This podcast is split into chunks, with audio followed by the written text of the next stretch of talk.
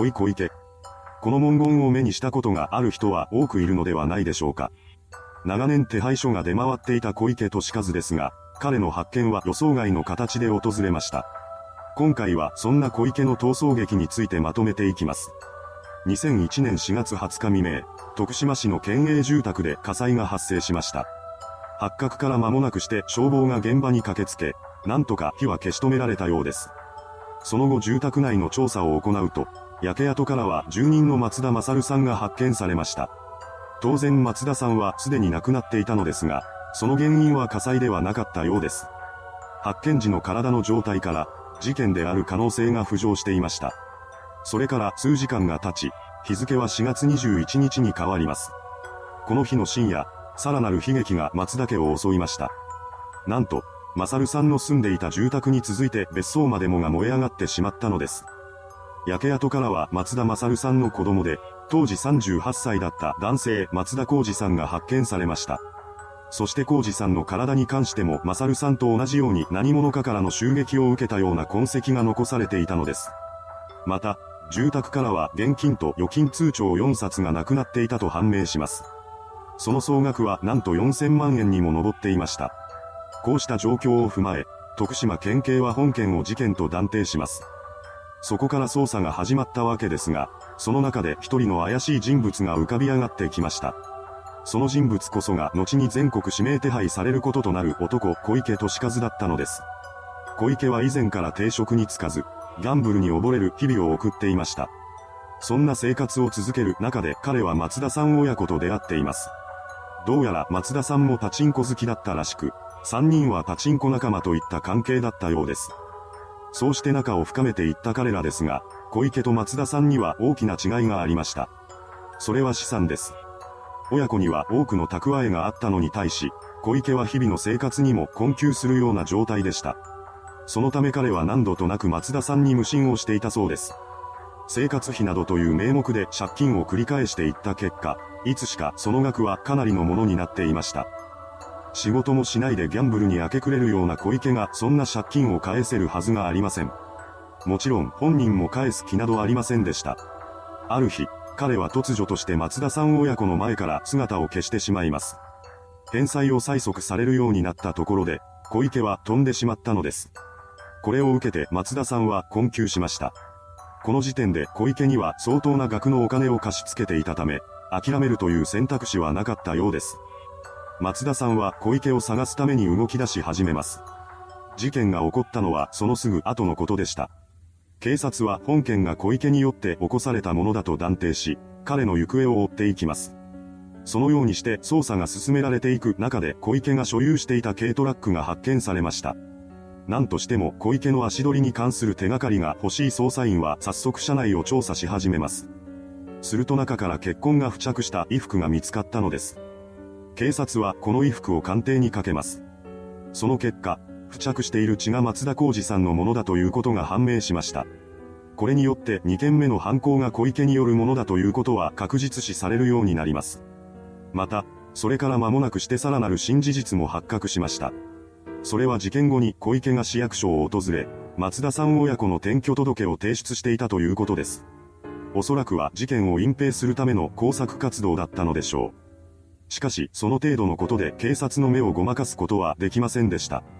それどころか、逆に本件が小池による犯行だと決定づける要因の一つとなっていたのです。徳島県警は事件から1ヶ月後に小池の逮捕状を取り、彼を全国に指名手配しました。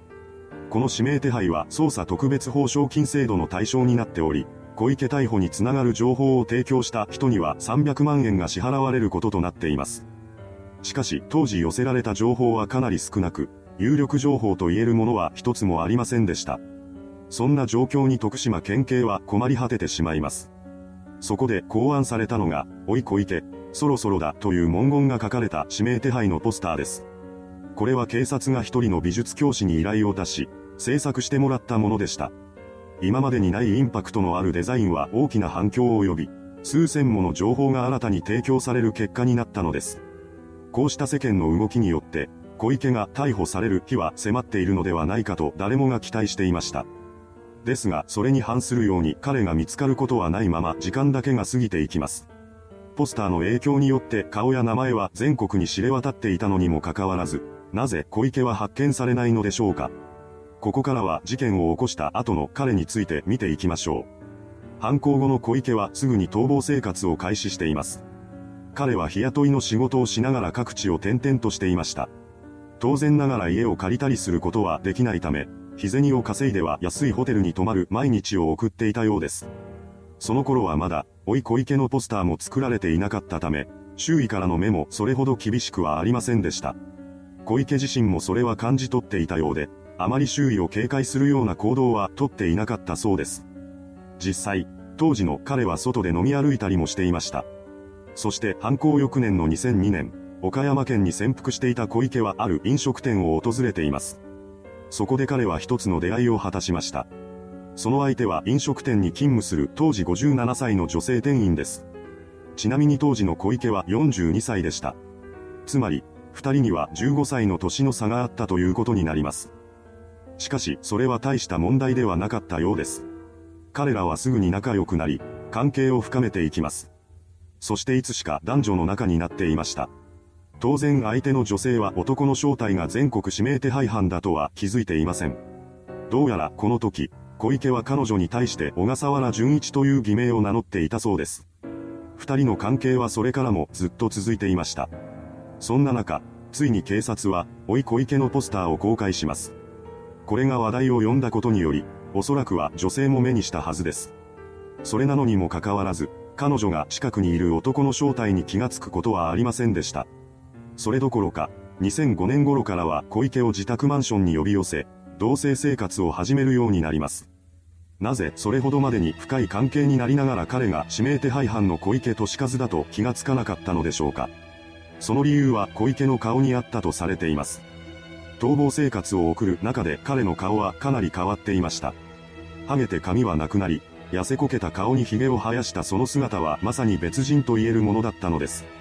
それは意図して見た目を変えたというよりも逃亡生活から来るストレスによるものだったのでしょう。日頃から警察に怯える生活を送っていれば、まともな精神でいられないことは容易に想像がつきます。そのストレスは小池の顔に劇的な変化をもたらしました。ポスターには彼の老けた姿を予想した画像も掲載されていましたが、それすら実際の小池とはかなり違う見た目だったそうです。女性が自らの正体に気づいていないと察した小池は彼女に養ってもらいながら生きていくことを決めます。同棲が始まってからの彼は女性から月2万円の小遣いをもらい、仕事もせずにダラダラするだけの生活を始めました。その姿はとても指名手配犯の逃亡中とは思えません。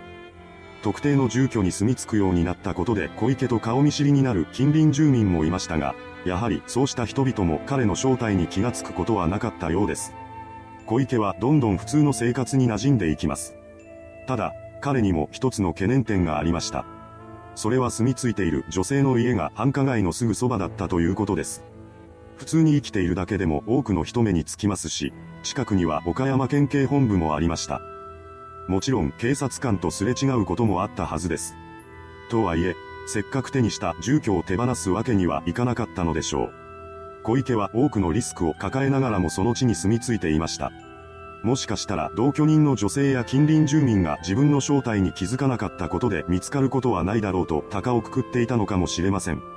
しかし、女性は彼が何かを隠していると察していたようです。出会った頃の小池は日雇いの仕事をしながらホテルを転々としている存在だったのでわけありだと思うのは何も不思議なことではありません。そのようにして彼が普通の男ではないと察してはいたものの、まさか全国指名手配の身だとは思っていなかったそうです。女性も小池の正体については深く聞こうとしませんでした。そして時は流れていき、2012年に入ってしまいます。この年で同棲開始から7年、事件発生から11年が過ぎていました。11年間も捕まることなく逃亡を続けていた小池ですが、その最後は予想外の形で訪れます。10月19日、マンションのトイレに入ったところで、彼は突然の激痛に襲われ、倒れ込んでしまいました。それから少しして同棲していた女性が倒れている小池に気がつきます。彼女は慌てて駆け寄り、すぐに119番通報を入れました。これを受けて救急隊がマンションに駆けつけてきます。